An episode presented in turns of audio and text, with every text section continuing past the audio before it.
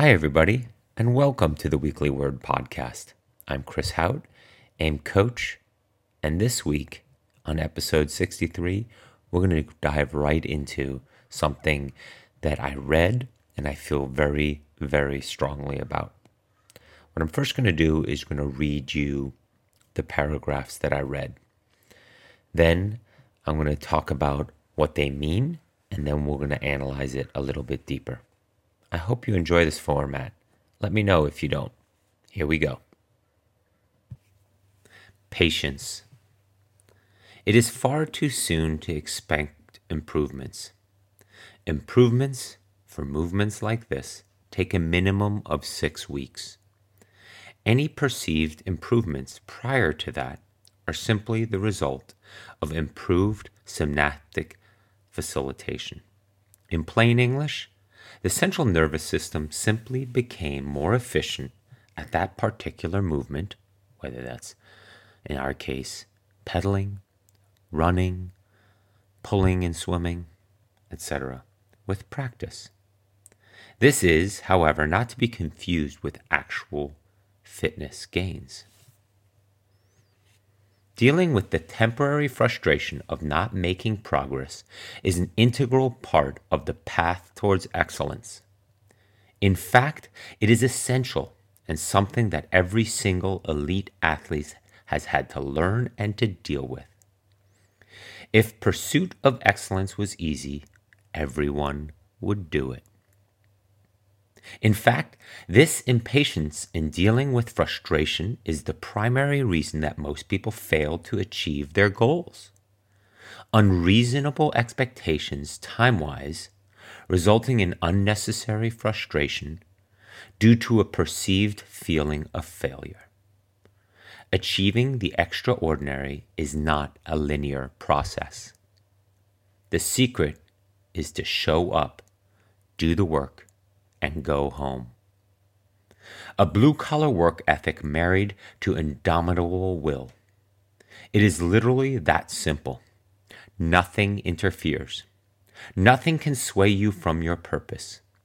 Once the decision is made, simply refuse to budge, refuse to compromise, and accept that quality long term results require quality long term focus no emotion, no drama, no beating yourself up over small bumps in the road. Learn to enjoy and appreciate the process.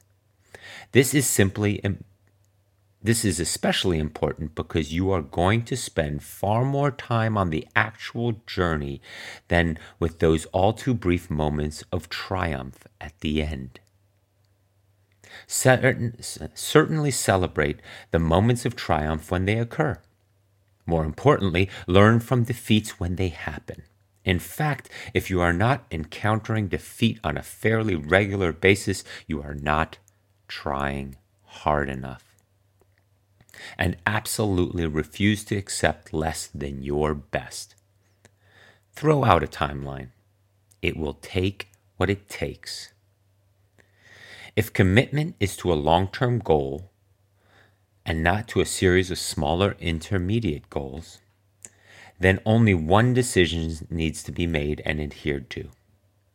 Clear, simple, straightforward.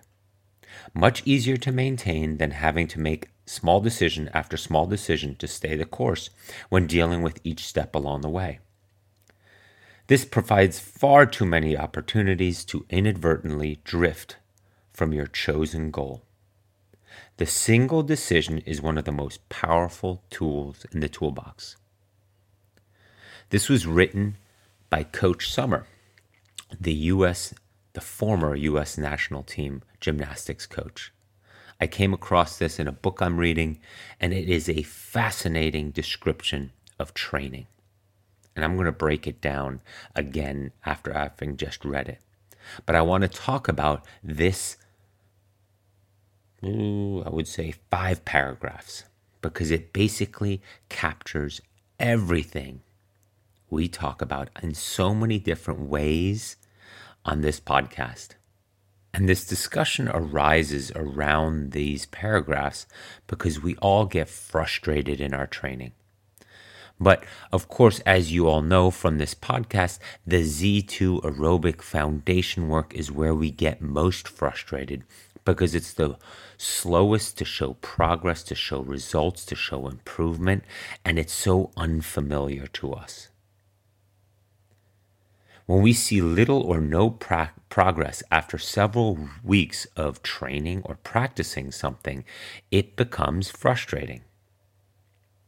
And we get discouraged that we see zero, zero tangible progress, right? We're all so familiar with putting work in and getting pretty much immediate results these days.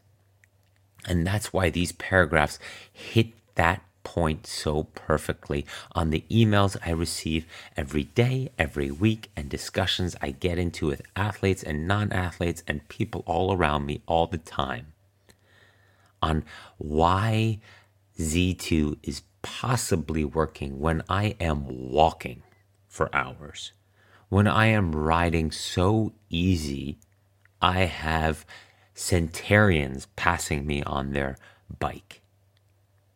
When I am swimming so slow that I have people who I beat and usually lap, um, meaning that you catch them in a 25 yard pool, um, swimming equal with me. It's frustrating, it's humbling, it's discouraging.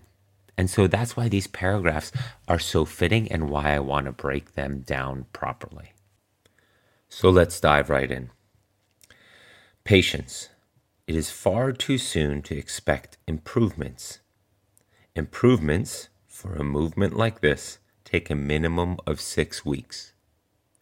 As I've talked about on this podcast, and we've talked about it a lot with regards to Zone 2, it takes a good thousand miles on the bike at zone two, 250 to 400 miles of running at zone two to really start seeing the gains in fitness, in capillaries and so forth, expansion of blood plasma, the things that I've sent out on articles and tweets with regards to the New York Times, with regards to Trail Runner magazine. It's all out there and it's not new knowledge. It's just that it's such a hard process to go through, the zone two aerobic work, that most will skip it. And therefore, the willingness to embrace it and the universal acceptance of it is way harder because it requires such patience. So, it's far too soon to expect improvements. That's because, as we're saying here in plain English, the central nervous system simply became more efficient at that particular movement with practice. That's what we're talked about many times here. It's just becoming more efficient neuromuscularly firing in the movement. The movement is becoming smoother and more efficient. That doesn't mean you're fitter. We've all experienced this plenty of times, whether on the bike or running or in the pool or any activity we're doing, rowing, um, any type of physical movement or activity. You do it for a few weeks, it becomes smoother, easier to do. And again, that doesn't mean you're fitter. It just become means you're more efficient at the movement. Improved synaptic facilitation. That's a perception. It's how our brain works. It wants to get efficient in everything in that in that it does talked about that too on this podcast with regards to homeostasis. It tries to find the most efficient way to do everything because it conserves energy like that, the brain and the body. It's vital for us. Not to be confused with actual fitness gains. I love that. It shows us that six to eight weeks is the minimum before we start seeing an inkling of zone two, true fitness gains, what I've talked about with the capillaries in the LA freeway system, with creating a foundation, with the ability to deliver oxygen to the working muscles, and so forth. Now, the interesting thing is here, Coach Sommer talks about it from a U.S. gymnastics standpoint and a strength standpoint, but we see the same thing physiologically in so many functions within our body. And it can be applied in so many different ways. But this is where the work comes in and what I talk about with regards to the work. It requires patience and it requires us to do things despite not seeing immediate gains and effects. And eh, that is hard. Everything we do in our current society, in our current culture, is cause and effect. If we do something on the computer or on our smart smartphone, there is an immediate response, and if it's too slow, we complain.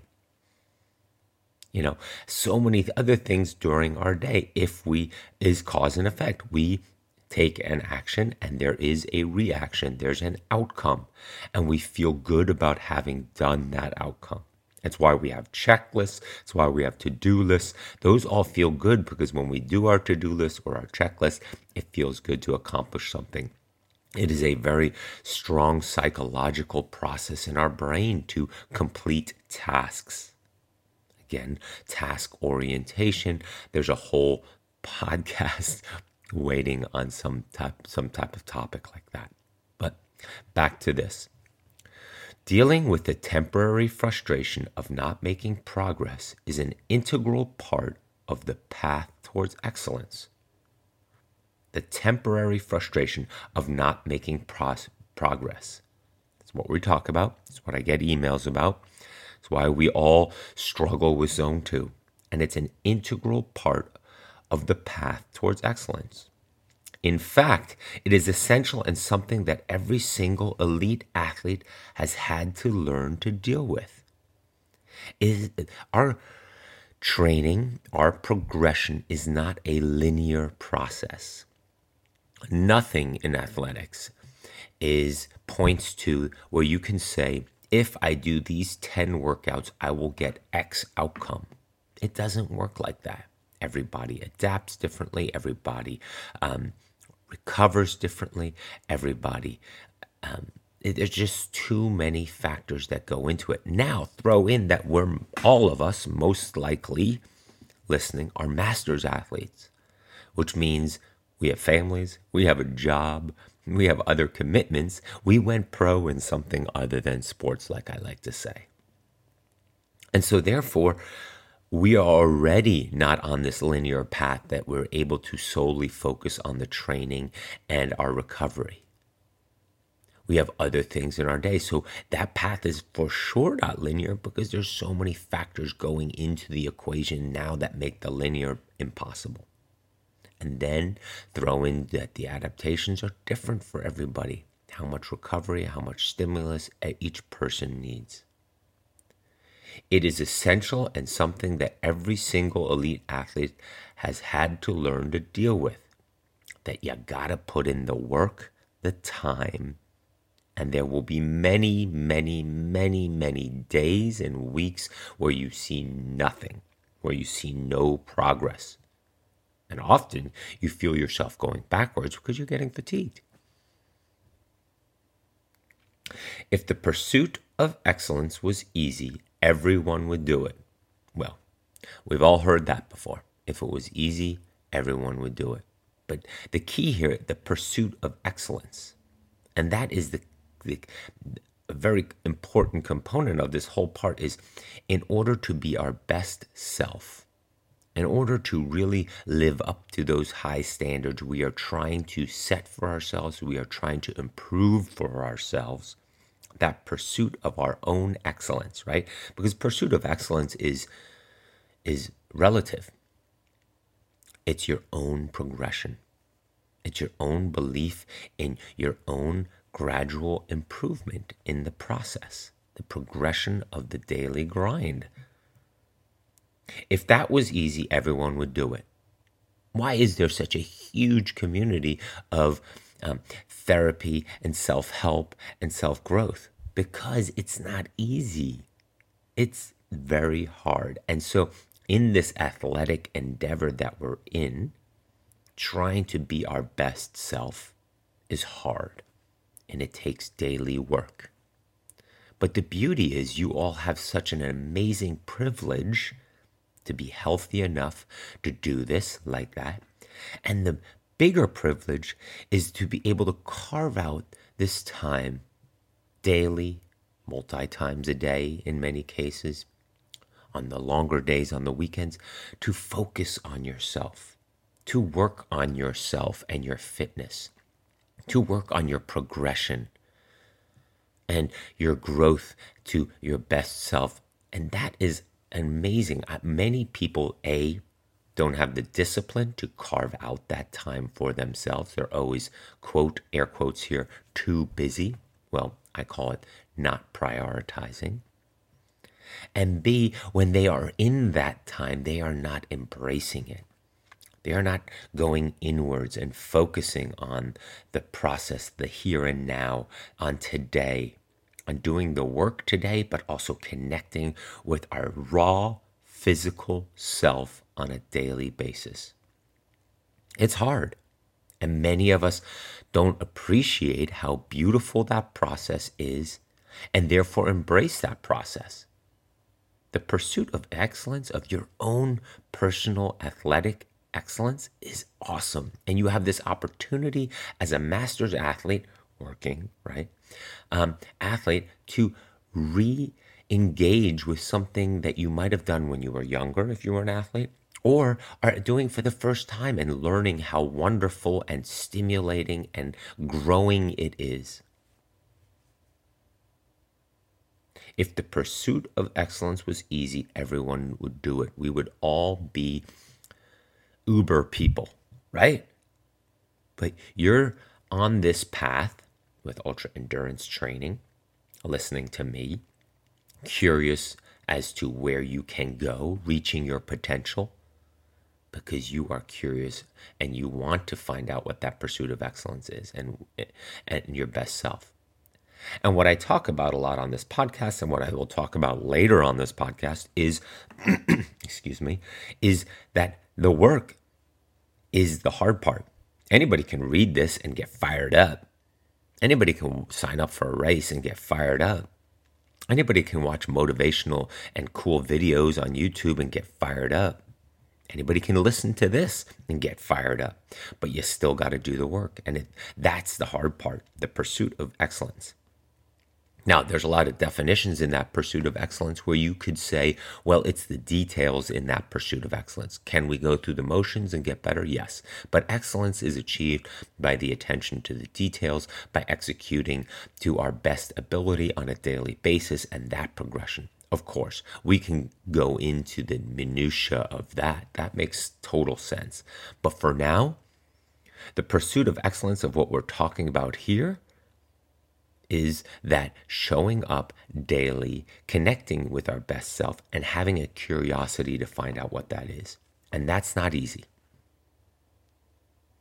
In fact, this impatience in dealing with frustration is the primary reason that most people fail to achieve their goals. I mean, beautiful, beautiful. And that's why, I mean, you guys can imagine why I highlighted the crap out of this book and this paragraph and these this section. In fact, this impatience in dealing with the frustration, right, is the primary reason that most people fail to achieve their goals. I don't think I need to even say more there. That frustration, that impatience of not seeing progress is why people give up on their goals. But also keep in mind that frustration, right, of not seeing the progress is a bigger issue in many cases because you're focused on the outcome, not on the process. And understanding that this will require patience, that this is not linear, that this will take weeks and months to build, and that you will see no progress, just even understanding that makes it way more likely that you will progress out of this phase to where you really do see the progress. And then momentum and tailwinds start carrying you towards your goal way quicker. Right? It's this slow foundation building process where you don't see much of a house and it's frustrating. And then, you know, you drive by that neighborhood and you go, wow, they put up that house quickly. but you you know you didn't notice for the weeks prior that it was just a concrete slab and a couple of walls and some basic stuff. But boom then it goes quickly. Same thing physiologically in our training. The aerobic base building zone 2 phase is slow and grinding and unresponsive and boring and demotivating and discouraging and you know all the things I've talked about and once we get through it, you start seeing the light. There's a light at the end of the tunnel. I have an athlete that I talked to about the other day. Now, we've changed her training because it's very difficult. It's been very difficult for her to get through the zone two phase because she trained incorrectly for a, a variety of months and she basically destroyed her zone 2 engine and so i built in weekly and um, bi-monthly markers so that she can validate her training. And we've talked about this before on the podcast, where I've um, where I would want you to at the same low heart rate zone two or upper zone two. Go to the track or some sort of measured outcome on the bike or some sort of measured outcome on the swim or whatever athletic event you can do because you can measure it no matter what. There's always a measurement opportunity at that low heart rate, and you gradually watch yourself getting faster stronger, better, while at that low heart rate. And that gives you sort of that direct feedback of, wow, it's starting to work. And she's probably a good four weeks into that type of rotation, and things are really starting to happen. And now, of course, she has those tailwinds. Now she's like, oh my God, I totally see it. I love it. I get it. I, why did I ever wonder about this? Well, yeah, I know, duh. But it's hard and she's only nine weeks in, I think she told me. But look at it. We just talked about it six weeks before, and then things happen as of six to seven to eight weeks. And she, trust me, those first few uh, tests or tests, um, validation workouts, I should call them, she saw nothing. She's like, oh my God, if this is where it's going to be, this is going to be awful. and I just said, wait, it'll be fine. But that's the key. And what I'm trying to work on with so many athletes, and she is somebody who I've been working with for two, three years now. And we've grown into a great coaching relationship because she shows me she does the work. She has a very um, deep interest in doing well and improving and progressing. And we've worked closely together, which has grown the coach athlete relationship, which makes her coaching even better. So we're in a pretty good space. And of course, we get frustrated. Like in any relationship, there's times where she gets frustrated with me and she sort of blows me off and actually wants to quit the coaching. And then we go back, blah, blah, blah. But, but it's quite, quite normal between human beings. But anyway, back to this. The point here is in fact, this impatience in dealing with frustration is the primary reason that most people fail to achieve their goals.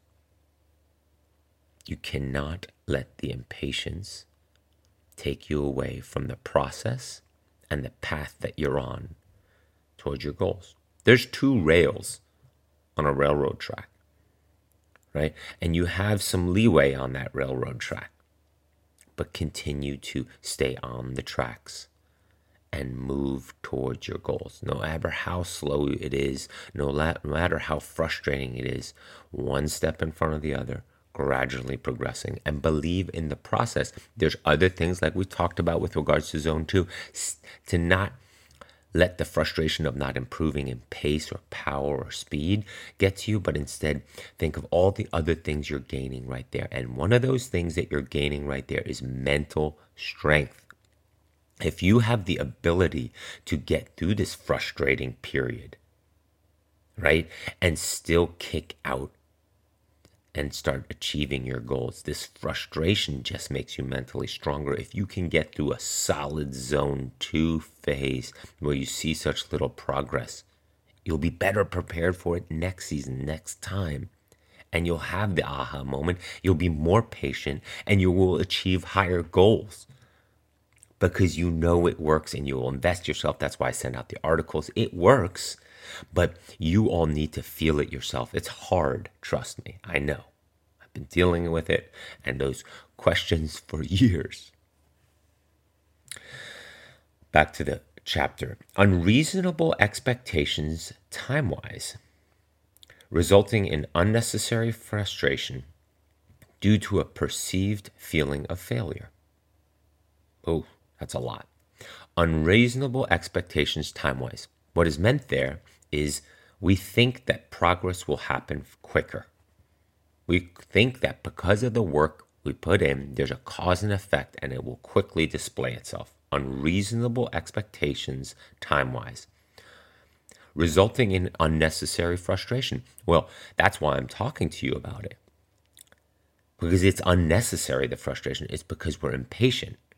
But if I can help you get through that and keep you connected to it so that there's an outcome down the road that you then get that momentum and tailwinds, that's what I'm trying to help you all with. Daily frustration, daily emails, daily texts, daily tweets of people going, I sure hope this works, resulting in unnecessary frustration due to a feeling of failure. Just because we're not improving, we have a feeling of failure. It's just our culture and how we're wired. But that doesn't mean it's failure. And that's why I was just saying earlier there's so much in that process that you can be improving and getting better on mentally, technique wise, logistics wise, time wise, prioritization wise, preparing your days for the training wise all those little things to make that zone two workout while boring still effective that you're learning a ton and knowing you're putting in the work because it's not easy, right? We said that earlier. The pursuit of excellence is not easy. Achieving, this is back to the paragraph, achieving the extraordinary is not a linear process. There it is again. Achieving the extraordinary is not a linear process. And those of you that can deal with that will have a much higher likelihood of understanding and seeing through your goals and achieving things that you never thought was pro- possible. Because just but just like it's not a linear process, doesn't mean it can't be an exponential process. Once you kick through the flat phase, maybe that curve kicks straight up and that momentum and tailwind that you've created by absorbing a great zone 2 foundation kicks you to a whole new net level that you never thought was a reality and that is also the fun. But you gotta put in the work. Back to the paragraph. Here it is. The secret is to show up do the work and go home. I mean that's it. That's the secret. The secret is to show up, do the work, and go home. Present. Being fully immersed in what you're doing and then shutting it down. It takes a lot of will, a lot of mental strength, a lot of discipline, a lot of um, commitment and perseverance to do that. Show up, do the work, and go home. Because doing the work, your brain is fully on, is fully connecting with your inner self, with your external self, with your surroundings, with your abilities as a physical specimen doing training. And I say physical specimen because when you look at it, if you take your mind off your shoulders, your brain off your shoulders, the beauty of your motions and what you're doing is phenomenal. We are creatures that are able to put forth this type of regimented training. What other creatures on this planet train, have a regimented training process? Appreciate that. Show up, do the work, and go home. That means go home, shut it down. Now that you've done such great work, that you've focused on your best self, relax, recover, shut it down. Remember, what we've said on this podcast and many times before, and you're going to hear a lot more from me on this podcast, is that the training is not what makes you better. All the work, do the work right here. It says do the work is not what's going to make you stronger, fitter, better. Nor is all the zone two work making you stronger, fitter, or better. It's work plus the recovery, plus the sleep. You have to absorb the stimulus in order for it to work, not just do the work. So that's go home. Show up, do the work, and go home. Back to the paragraph. A blue collar work ethic married to indomitable will. Blue collar work ethic married to indomitable will. Simple. Show up, do the work, go home. And the ability to show up is the will, right? That's your focus. And we've talked about this before. Sometimes willpower will wane. And in those cases, we want to have systems and processes in place so that it makes it easier for us to execute the blue collar work ethic we're talking about. Have your workout stuff in the car with you so that on the way home, you automatically have no excuse not to get in your workout. Drive past the gym as part of your workout routine. Wake up early, get it done, have that pressure of the workout done for the day. You always feel better after, things like that. Set up systems and processes that overcome, that don't have you relying on willpower all the time. Checklists at night. Put your stuff by the door. Lean your bike up against your car in the garage. Um, put your running shoes in the driver's seat before you drive to work. Just to remind you have a sticker on your mirror the night before what you will achieve tomorrow in training. All those things, the checklists I've talked about. Put systems in place in order to not just always rely on willpower. And but it helps make that indomitable will. A blue collar work ethic married to indomitable will. It is literally that simple. Nothing interferes. Nothing can sway you from your purpose. Once the decision is made, simply refuse to budge, refuse to compromise. That's it. You decided to set a goal. That was the decision. The big picture decision, the long term decision. And the daily decision is to do the work, is to show up, do the work, and go home. It's that simple. It's a it's a very simple sentence. I will do the work. I showed up, did the work, I went home. Check box done. Easier said than done, as we all know. Nothing interferes, nothing can sway you from your purpose. Once the decision is made to show up and do the work,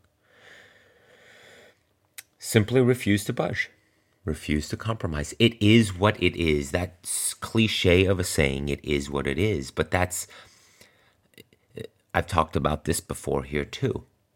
And that is because I said I would. I signed up for this event.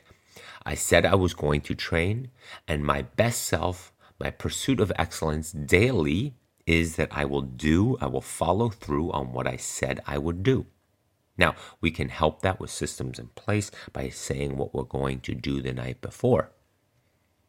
And therefore, the next day, follow through on that. It's that simple. Just keep it that simple. I will do what I said I would do. I said I would train today. Boom. I'm going to focus on that. I said I'm doing this event, and therefore I am on the journey, on the prog- progression towards doing that event because I said I would. It's that simple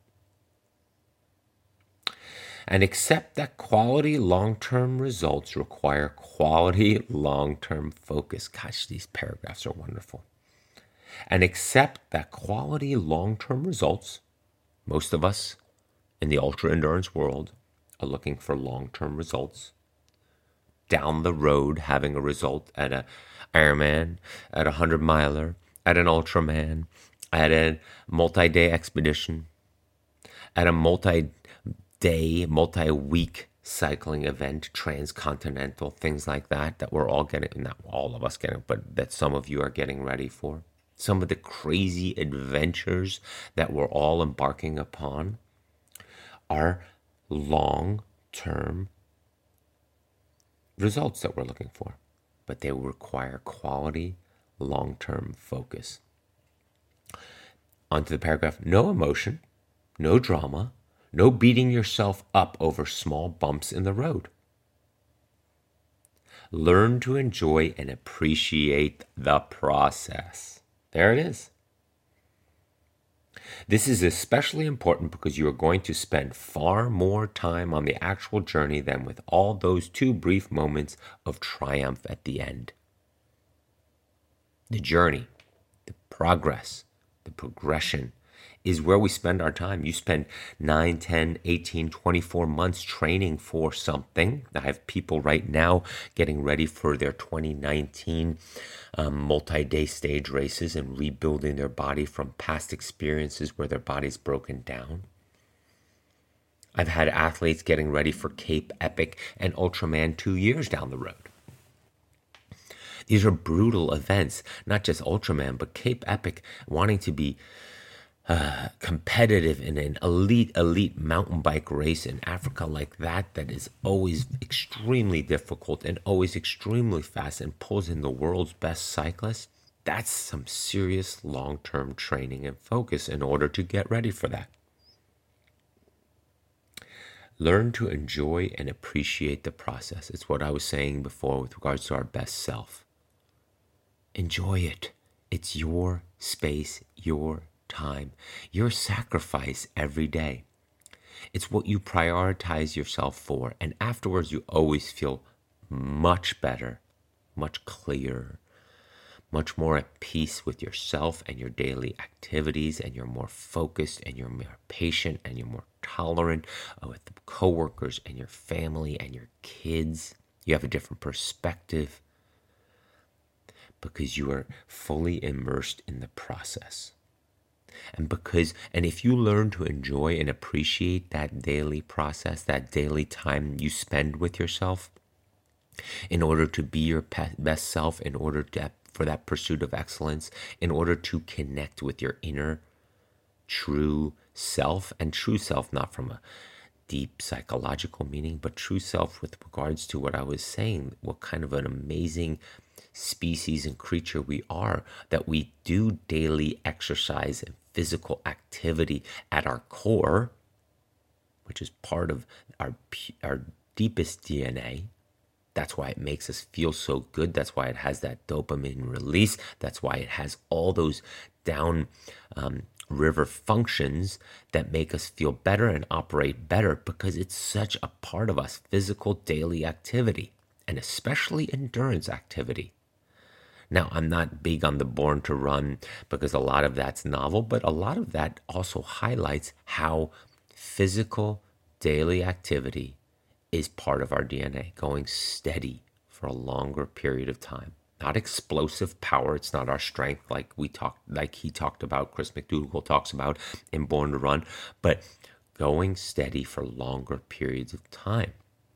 Endurance, and even more so ultra endurance that's what we're wired for. We have the ability to feed and hydrate while we're moving over large terrain, and it brings out our best physical genetic self from adrenal function, hormonal function, physical function, health function, brain function, all that that you all experience even with a 45 minute or 60 minute workout daily. You all know what it feels like after. Enjoy that appreciate that. Look forward to it, which I know many of you do. This is not the issue. Learn to enjoy and appreciate the process. This is especially important because you're going to spend far more time on the actual journey than with all those two brief moments of triumph at the end. You cross that finish line, you achieve that goal, you finish your adventure. And while it was invigorating and it was exciting, and don't get me wrong, I love competition. I'm a competitive person. So being out there and competing against other as others in racing, I'm sort of that that plays a bigger role to me than a lot of the journey. You know, it's not as unweighted that it's 80%, 20% journey versus racing. I, I like to put up the racing because I do think of the outcome a lot while I'm training. And don't get me wrong, I love the training. I've been doing this for too long to not love the training. But I am definitely the type who envisions myself in the race and competing and overcoming really difficult moments or having to find a digger, a digger, deeper self with regards to um, going beyond what I'm capable of or I thought I was capable of or the suffering that's going to happen in order to move myself to the front of the field, etc. That part I do like. But that doesn't change the fact that the majority of our time we are in our heads and training for that event. And that zone two process, we are mostly in our heads because we're not feeling the speed or the watts or the result or those outcomes, right? Zone two is in our heads. We're in our heads. And that's like I was saying, where you want to enjoy and appreciate the process and understand what's going on around you. Back to the paragraph, the the fifth paragraph now, or sixth paragraph. Certainly celebrate the moments of triumph when they occur. That could be a good workout. That could be a good week. That could be a good test race. That could be a good A race. A good A race in the ultra endurance world just propels you to start anew, to take it to a new level, to your new potential. More importantly, learn from defeats when they happen. Here we go. This is an important piece, in my opinion. In fact, if you are not encountering defeat on a fairly regular basis, you are not trying hard enough. I love it. Defeat, as we're going through the zone two process, is that daily grind, is that def- we feel defeated, right? We are not making the progress that we are so familiar with making when we put in the work and see a linear result or a um, cause and effect. We feel defeated. But because we feel defeated, because it's difficult, we know we are doing something that others don't have the patience or the resilience or the long term focus to do. And therefore, we are only getting stronger. We're narrowing down the field to the people and the abilities that we have in order to persevere through this. Then down the road, of course, as we're training for our event and getting more specific and the intensity goes up, zone four work and threshold work and VO2 max work that I've talked about in the last podcast, then we should feel defeated. We should face defeat that it was too hard. I could only do six of the eight repeats. I blew up. You're not trying hard enough. And that's again where we increase the mental strength on all this. It all ties together. All this is a big circle, and we can take any phase of training and apply all these concepts to it. That's the beauty of athletic training. In fact, if you're not encountering defeat on a fairly regular basis, you are not trying hard enough and absolutely refuse to accept less than your best. Pursuit of excellence, best self, and using daily, weekly defeat to make us stronger. What is the saying? Pressure breeds diamonds. If you are not putting yourself under daily pressure, the best self, your pursuit of excellence, your less than your best will be the outcome. Your pursuit of excellence and your best self will not be there because you are not putting yourself under enough stress pressure, whether that's mentally or physically, for your outcome. And so many of you might confuse that. Well, how does that work during zone two? Well, because there we're working on our best self mentally technique, posture, form, connecting inwards, visualization, All those things are happening when we're not asking ourselves to asking our body to work extra hard from a physical heart rate standpoint. But there's plenty in there that we can put pressure on ourselves for to do it better, cleaner, smarter with regards to recovery and sleep, form and technique. And then, of course, the daily visualization.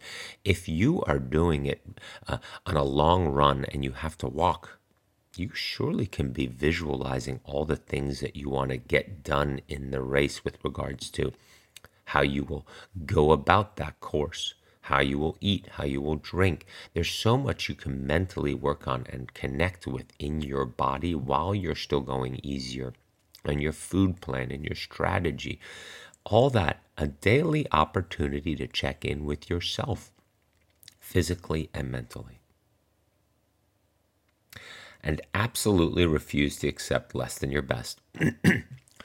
It's it's what I've talked about a lot, and I've talked about today, and I talk about in the future on this podcast a lot. Was I my best self today? Right? What makes an athlete? We've talked about that. An athlete is a mindset. It's not your talent. It's not your time. It's not your ability. You're an athlete if you apply yourself and looking for your best self. If you're an athlete if you absolutely refuse to accept less than your best. That's a description of an athlete. They prepare, they train thoughtfully, they recover, they show up, do the work, and go home. Show up prepared, of course, do the work properly, execute the outcome properly, of course, do, and go home, which means sleep and recovery and self care. But that's it. Show up, do the work, and go home. Refuse to accept less than your best in your ability to do that. Now, there's days where you're not going to be your best self compared to other selves because life, schedule, family, work, commitments, the stress, and other things get in the way. But your best self for today. Were you your best? Did I put forth my best effort today, given today? Of course, there's a qualifier in there because not every day is going to line up the same. And now, one of my favorite sentences in this entire piece, and I've used this before with many of my athletes, not quite in this good wording, but throw out a timeline. It will take what it takes. I'll just leave it at that. That applies to every single one of us, whether you're an Olympic athlete, you're a pro athlete, you're just starting out throw out a timeline. It will take it takes. And there's a reason the sentence is this late in it, because if you are applying all the concepts that we've talked about so far in these paragraphs, that makes sense. Throw out a timeline. It will take what it takes because you're doing all the things in here. Final paragraph. If the commitment is to a long term goal, and not to a series of smaller intermediate goals, then only one decision needs to be made and adhered to. Clear, simple, straightforward. Much easier to maintain than having to make small decision after decision to stay the course when dealing with each step along the way. This provides far too many opportunities to inadvertently drift from your chosen goal. The single decision is one of the most powerful tools in the toolbox. What is that single decision? Show up, do the work, and go home. The single decision is the patience. The single decision is, of course, I will do it. That's what I said I would do. The single decision is being your best self for today. If the commitment is to a long term goal, whether that's the Olympics, whether that's completing an Ironman, whether that's doing a marathon, they're all long term goals, and not to a series of smaller intermediate goals, then only one decision needs to be made and adhered to. That single decision. Clear, simple, straightforward. Show up, do the work, go home. Much easier to maintain than having to make small decision after small decision to stay the course when dealing with each step along the way. This provides too many opportunities to inadvertently drift from your chosen goal. One single, clear goal that's out there. And then we work on the process to achieve that goal. And we work on the work to achieve that goal. And that's the hardest part showing up and doing the work. That's the single decision. That daily grind, that daily work. My coaching isn't for everybody. And nor should any coaching program be for everybody. It should work for a category or a type of people. And my coaching is definitely not an easy type of coaching.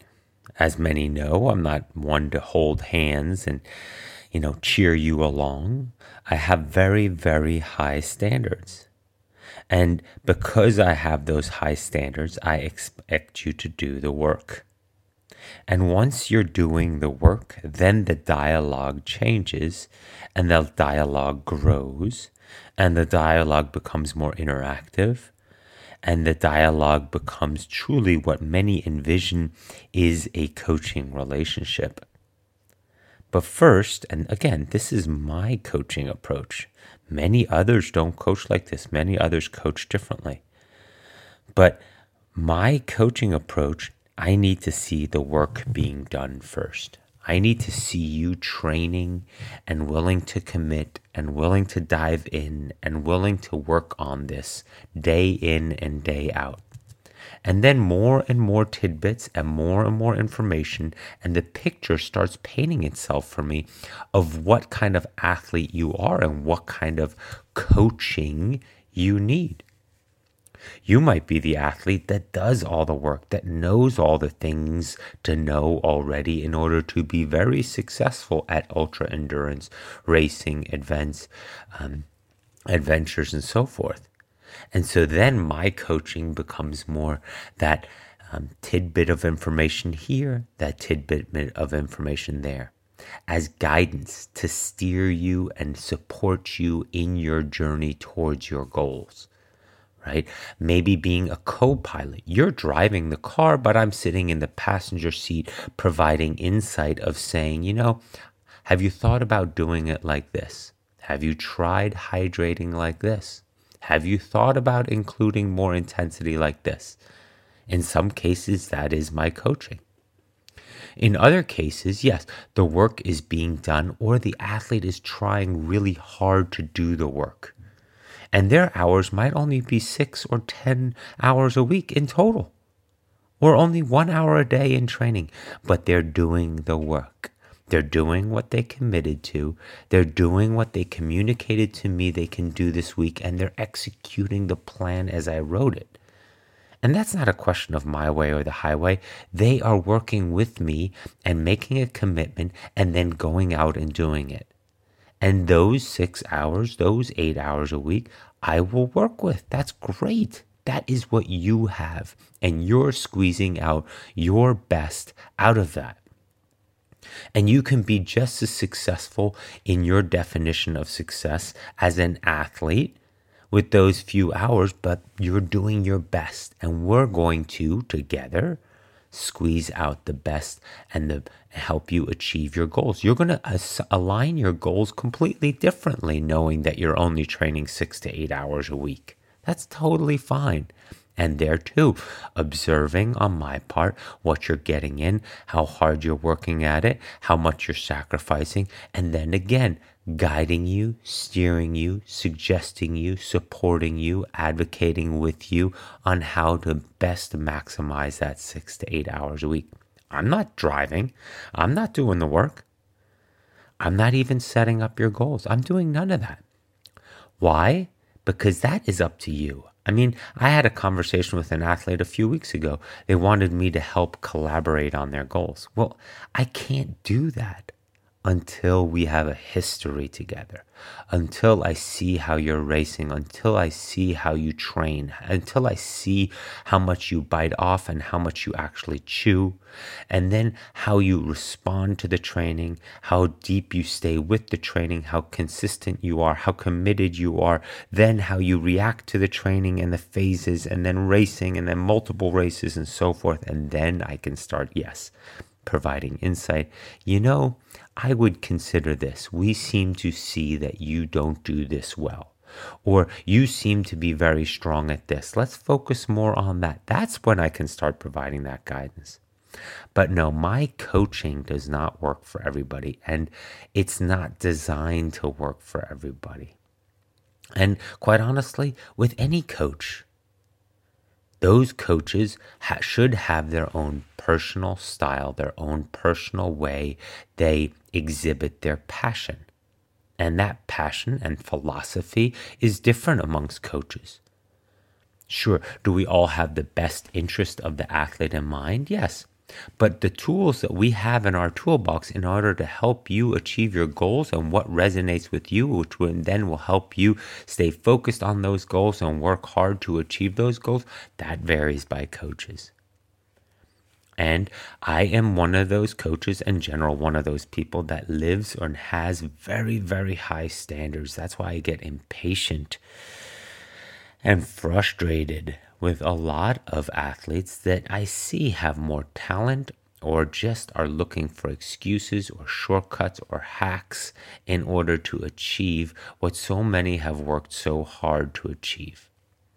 And there are no shortcuts. That's why I love ultra endurance coaching, no matter who you are. You could be the world's most talented athlete. You could be the wealthiest athlete in the world. Whatever, you still got to do the work for ultra endurance events, you gotta do the work. There's no way around it. And that is awesome. I love that. And many struggle with that. Many think that a coach is going to provide them some sort of magic beans in order how to get faster or more endurance. Or, sure, we're here to help you avoid some of the pitfalls and the mistakes and waste your time for sure. But we're not here to shortcut the work that's necessary. And most of you get that. Most of you get that. But there's still many out there, and there's still many of my newer athletes that still think that there is some sort of magic bean here. But you gotta do the work. You guys all know this from this podcast that I keep saying that there is no way around the work.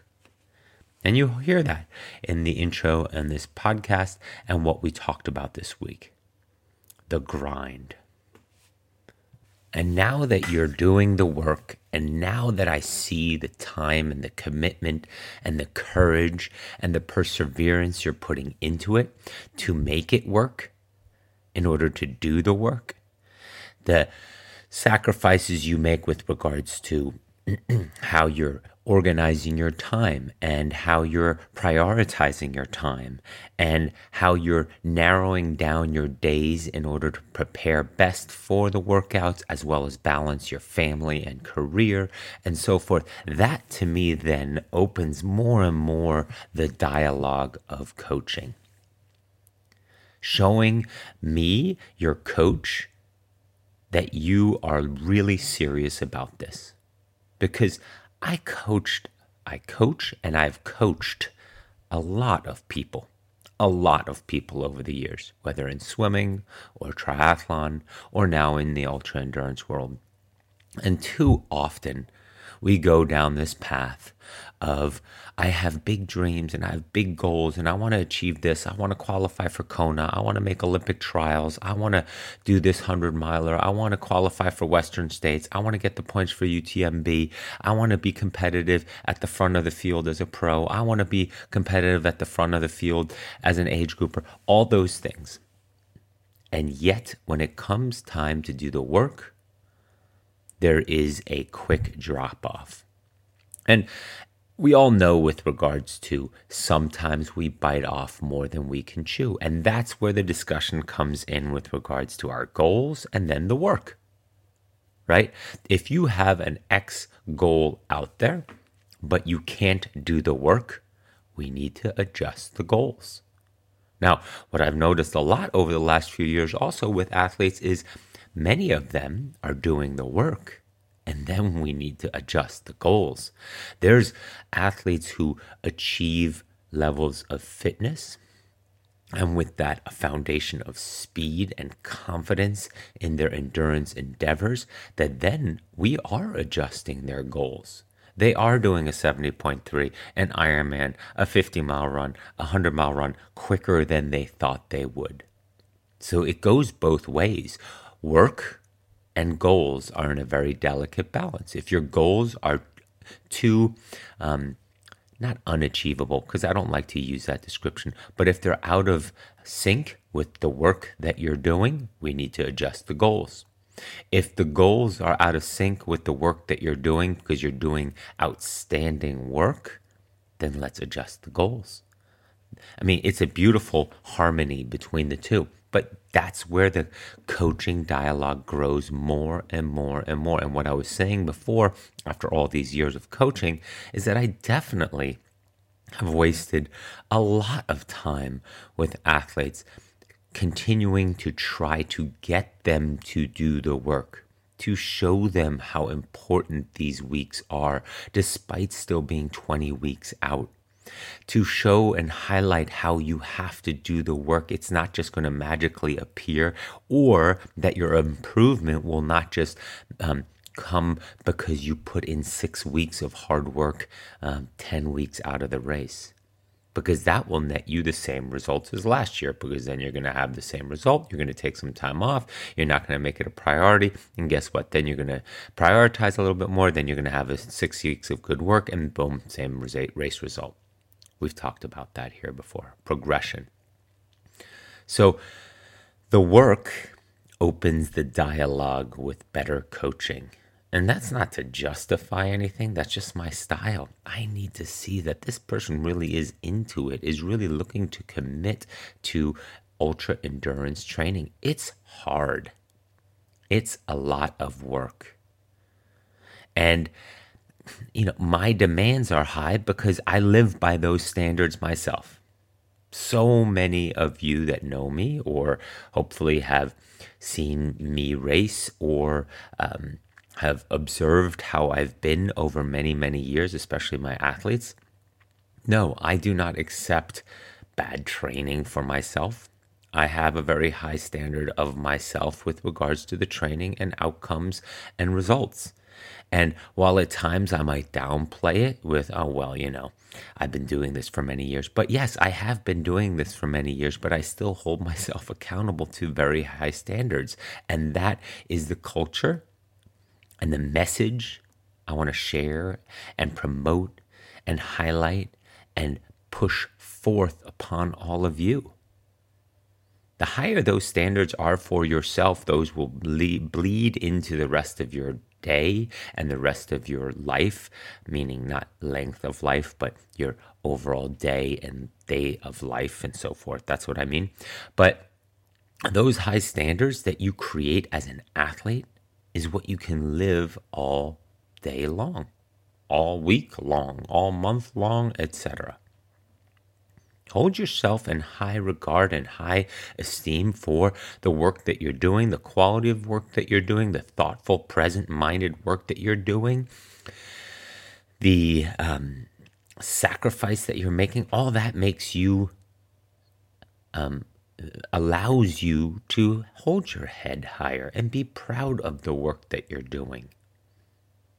But again, all this comes and all the guidance and coaching and fun and input and growth comes once that first domino starts falling. And that first domino, whether your domino strip is 10 pieces long or 10,000 pieces long. That first domino falling is the work. You gotta start stepping in and doing the work. All right, let's close out this podcast with a couple of emails and questions I've received. Um, they're starting to pile up, and I want to um, work through a few of them so that we can continue to facilitate this conversation and this dialogue between all of you listening and hopefully me providing some insight, answers, guidance so that you can continue to execute your workouts to the best of your ability. Uh, this is from Martin. Z2 is a very slow and trying. Z2 is very slow and trying to maintain 180 steps per minute seems to increase my heart rate. What's your advice on this? Yes, um, getting our foot speed up or our cadence up while we're training on the bike as well is hard because it's going to quickly uh, elicit a heart rate response.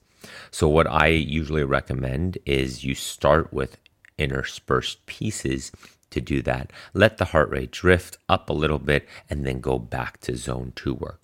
So, what does that look like? For example, in a run, we're going to be doing a zone two run, and then we're going to do, we're going to start with six times two minutes with higher foot speed, um, you know, 88 to 92 uh, strikes per minute.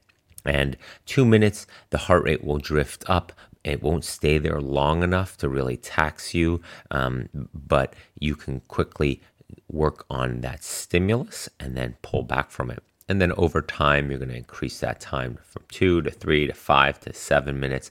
And when you're doing above five minutes at a time and the heart rate stays controlled because you've become quite efficient um, at that motion, like we just talked about earlier, with regards to efficiency of motion versus adaptations.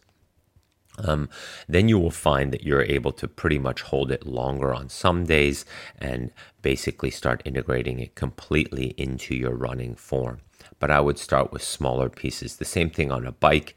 Higher cadence quickly elicits a higher heart rate response, right? Because the muscles are firing quicker, and that inefficiency in our motions quickly um, taxes our heart. So we want to become more efficient in our motions so that it doesn't tax the heart um, constantly. And so therefore we need to sprinkle in those inefficient motions, that higher heart rate, uh, that higher cadence work in order to gradually increase our efficiency at it. Um, on the bike, I would say eh, I usually start with 90 seconds of high cadence work and build that up, right? And go from 90 to eventually you're doing three, four, five, six, seven minutes. You can do 10 minutes. You can alternate with strength in between. So many of my athletes know my rotation of two minutes at 50s cadence, 50s to 65 cadence, then three minutes at 90 plus cadence, right? Um, both not long enough to create the proper fatigue, but um, enough to stimulate that uh, firing and that heart rate response. The, the bigger gear work will keep the heart rate lower. Um, the higher cadence will keep the heart rate, kick the heart rate up but because we're going back into big gear work, heart rate can, can recover. We go mu- muscular, um, higher cadence, we go less muscular, we go more cardiovascular. And the, the interplay between those two also has a great fitness effect. So that's my response there. That's how I would recommend getting that balance going. All right, next email I uh, really enjoy the podca- podcast. My question is about the range of Zone 2. My Garmin 920XT measures Z2.1 up to Z2.9 and then into Z3. is there a difference between Z2.1 and Z2.9 or is Z2 just Z2? Well, there's a variety of things in here that I like to bring up. First of all, I don't like the online or the watch set zones. Um, in my opinion, they are um, not as accurate as we would like. And I've always, always advocate that you find a way to get tested for running on a treadmill, lactate threshold test, um, step test, that's called, or on the bike, lactate step uh, threshold step test with on a CompuTrainer or Velodyne at many universities or a lot of cycling shops can guide you in the right spot there. Um, so that's the preferred testing first. Then field testing, I've talked about on this podcast with the five times one mile. Those of you in the metric system, I usually actually go to two kilometers there, so a little bit more than a mile, but then um, again, we keep the one mile uh, or the one minute rest in between. You can probably keep it at four times two kilometers with one minute rest, and that should be at 90 to 95% effort. If you're doing that, feel free to send me an email with the results of that um, those tests, and I will gladly help you with your zones. And you can compare them. You can compare them to your Garmin or the Training Peaks. Um, or the other online type of zone determination. Please don't use age minus fitness, blah, blah, blah, junk. Um, all way too vague. So to go through that format once again, five times one mile at 90 to 95% effort. I usually call that 10K effort. Um, a little bit slower than 5K effort, but 10K effort, you're, you're, you're looking to blow up by mile five so that you survive into mile six, the last mile of the 10K. Um, take heart rate at the end of each mile or at the end of each 2K segment. And um, again, heart rate at the beginning of your next repeat and uh, document those. You can, of course, document speed, um, but I look for speed mainly. Please send me the seep speed too. I'm sorry, you should document that, but I look for the speed mainly to show if you were went hard enough on all five of them. So what that means is if you started the first one at an 8 minute mile and then you worked your way over the 5 down to a 654, well then that first one really isn't very good data because I mean a minute and 6 seconds slower or some or more is not that means you are not going your best effort 90 95% effort on the first one. So that heart rate and that time isn't as valid. That's why i use time along with the heart rate. And then we get pretty close to the accurate heart rate zones from that type of field testing. I've done a couple thousands of tests with lactate threshold tests and many hundreds of those field tests on the track. And they seem to line up pretty closely. But feel free to send me that data, chris at aimcoaching.com, and I will gladly uh, send back what my perception of your goals would, of your zones would be, and then you can compare that. So please don't just trust those blindly. Now, the original question, zone 2.1 versus zone 2.9. When the zones are properly um, determined, of course, in a in a laboratory lactates uh, threshold step test on a, on a um, treadmill with blood is the best laboratory, of course, like I was saying earlier.